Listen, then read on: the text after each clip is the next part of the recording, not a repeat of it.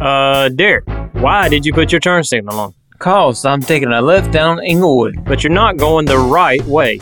Hold the wheel, keep going straight. What's the big deal anyway? Hold the wheel. I'm just taking a shortcut. Shortcuts are never a good idea. But I just Derek, how many times do we get asked to cut corners on the job site? like adding ductwork to a new addition you made to your home. That room will never stay comfortable. Now with a heating and air system meant for a much smaller space. Might seem cheaper at the time. But is 10 years of discomfort worth a few saved dollars? That's why we believe in engineering. Not guesswork or wishful thinking.